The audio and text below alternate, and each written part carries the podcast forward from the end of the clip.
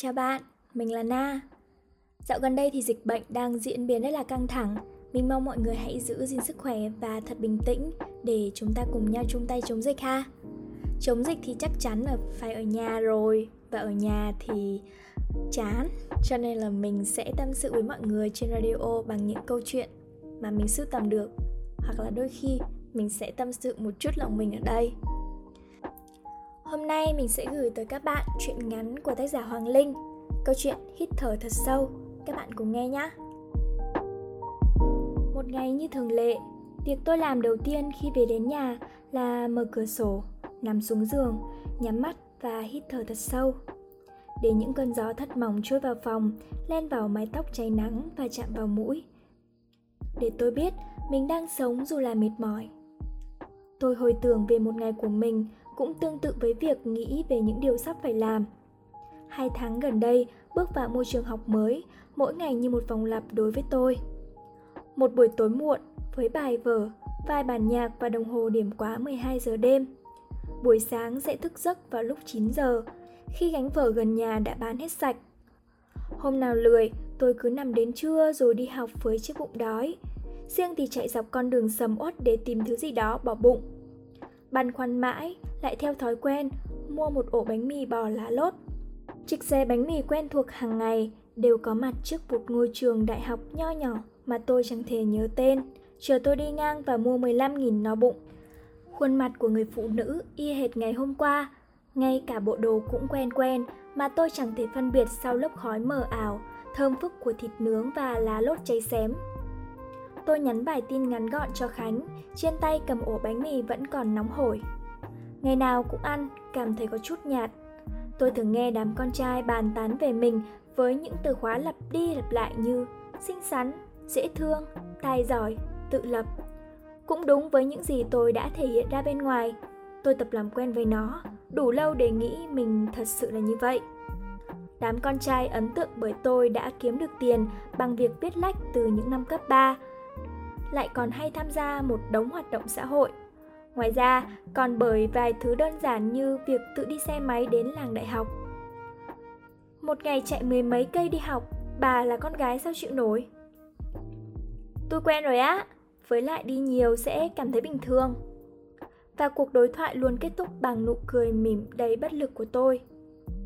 Thói quen đôi khi cũng thật đáng sợ, mà quá trình trưởng thành có thể nói thực chất là một chuỗi những thói quen tạo thành quen với việc ngủ muộn để hoàn thành đúng hạn viết bài, quen với việc chạy đường xa giữa trời nắng nóng 35 độ, quen với việc làm mọi thứ một mình, chẳng màn than thở. Tôi gặp Khánh trong một dịp sinh hoạt câu lạc bộ. Cậu ấy trông giống một người bạn tôi quen, nhưng nếu người kia hay mỉm cười và khá thân thiện thì Khánh có phần trầm tĩnh hơn. Có điều khi đã quen nhau rồi thì thực chất cậu ấy khá là ấm áp, nhẹ nhàng và có phần ngây ngô. Chúng tôi đến với nhau bằng âm nhạc, cậu ấy chơi piano vào buổi gặp đầu tiên. Tôi thì cười đùa bằng những câu lấp lửng của tuổi trẻ. Thời gian đầu luôn như thế, toàn là màu hồng, màu tôi luôn cố khoác lên người.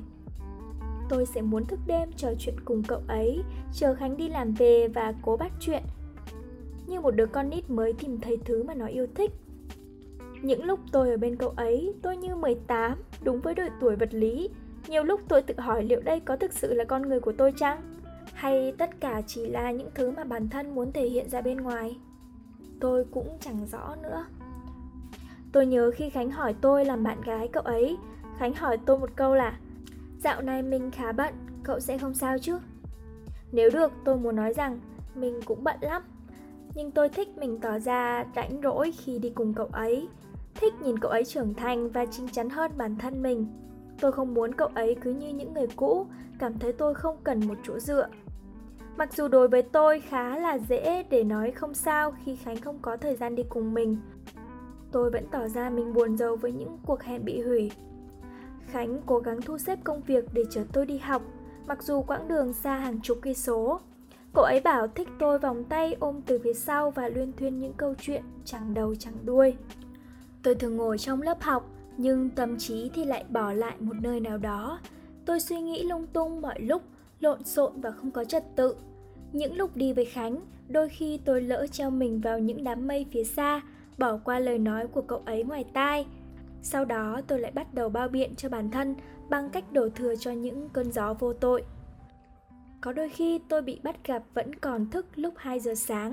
Tôi chỉ biết bảo với cậu ấy rằng ngày mai có kiểm tra đột xuất. Dù đây là công việc hàng ngày tôi phải làm, Khánh vẫn tưởng tôi ổn, hoặc là không. Hôm nay tôi có 5 tiết vào buổi sáng, chiều tối thì có hẹn với Khánh, nhưng đột nhiên tôi có chút không muốn đi. Tôi thèm cảm giác một mình, ở quán nước ít người biết và lắng nghe những nốt nhạc không lời. Tôi suy nghĩ cả buổi sáng, tôi biết không phải vì mình hết thích cậu ấy, chỉ là có chút mệt mỏi. Tôi cần có thời gian và không gian riêng, dù chỉ là một chút thôi. Cũng lâu rồi tôi không dành cho bản thân những lúc để nghỉ ngơi, làm việc rồi lại làm việc. Công việc cứ dày vò tôi qua hàng đêm trời. Chẳng thấy ngơi nghỉ, dù có quen, dù có trưởng thành, tôi vẫn chỉ là một con nhóc 18 chưa lớn. Sau hàng nghìn giây đắn đo, tôi nhắn tin cho Khánh. Hôm nay tớ không đi được. Sao thế? Cậu mệt à? Ừm, có chút xíu. Rồi đột nhiên cậu ấy xem nhưng không trả lời. Tôi có chút hoảng hốt, nhưng rồi bất ngờ khi có tin nhắn mới từ Khánh. Cậu ấy gửi cho tôi bài viết mới của bạn, một quán cà phê tôi thương nhất ở Sài Gòn. Khánh gọi cho tôi, cậu ấy mỉm cười. Tôi có thể tưởng tượng ra nụ cười quen thuộc mỗi lúc cậu ấy xoa đầu tôi. Một tin nhắn mới gửi đến, tôi nhấp vào khung thông báo. Leo cầu thang xong nhớ hít thở thật sâu nhé, cậu đã làm rất tốt rồi. Phải, không sao đâu, tôi đã làm rất tốt rồi. Tôi nhìn lên bầu trời, trong xanh không một gợn mây. Thật vui khi cậu có thể nhận ra.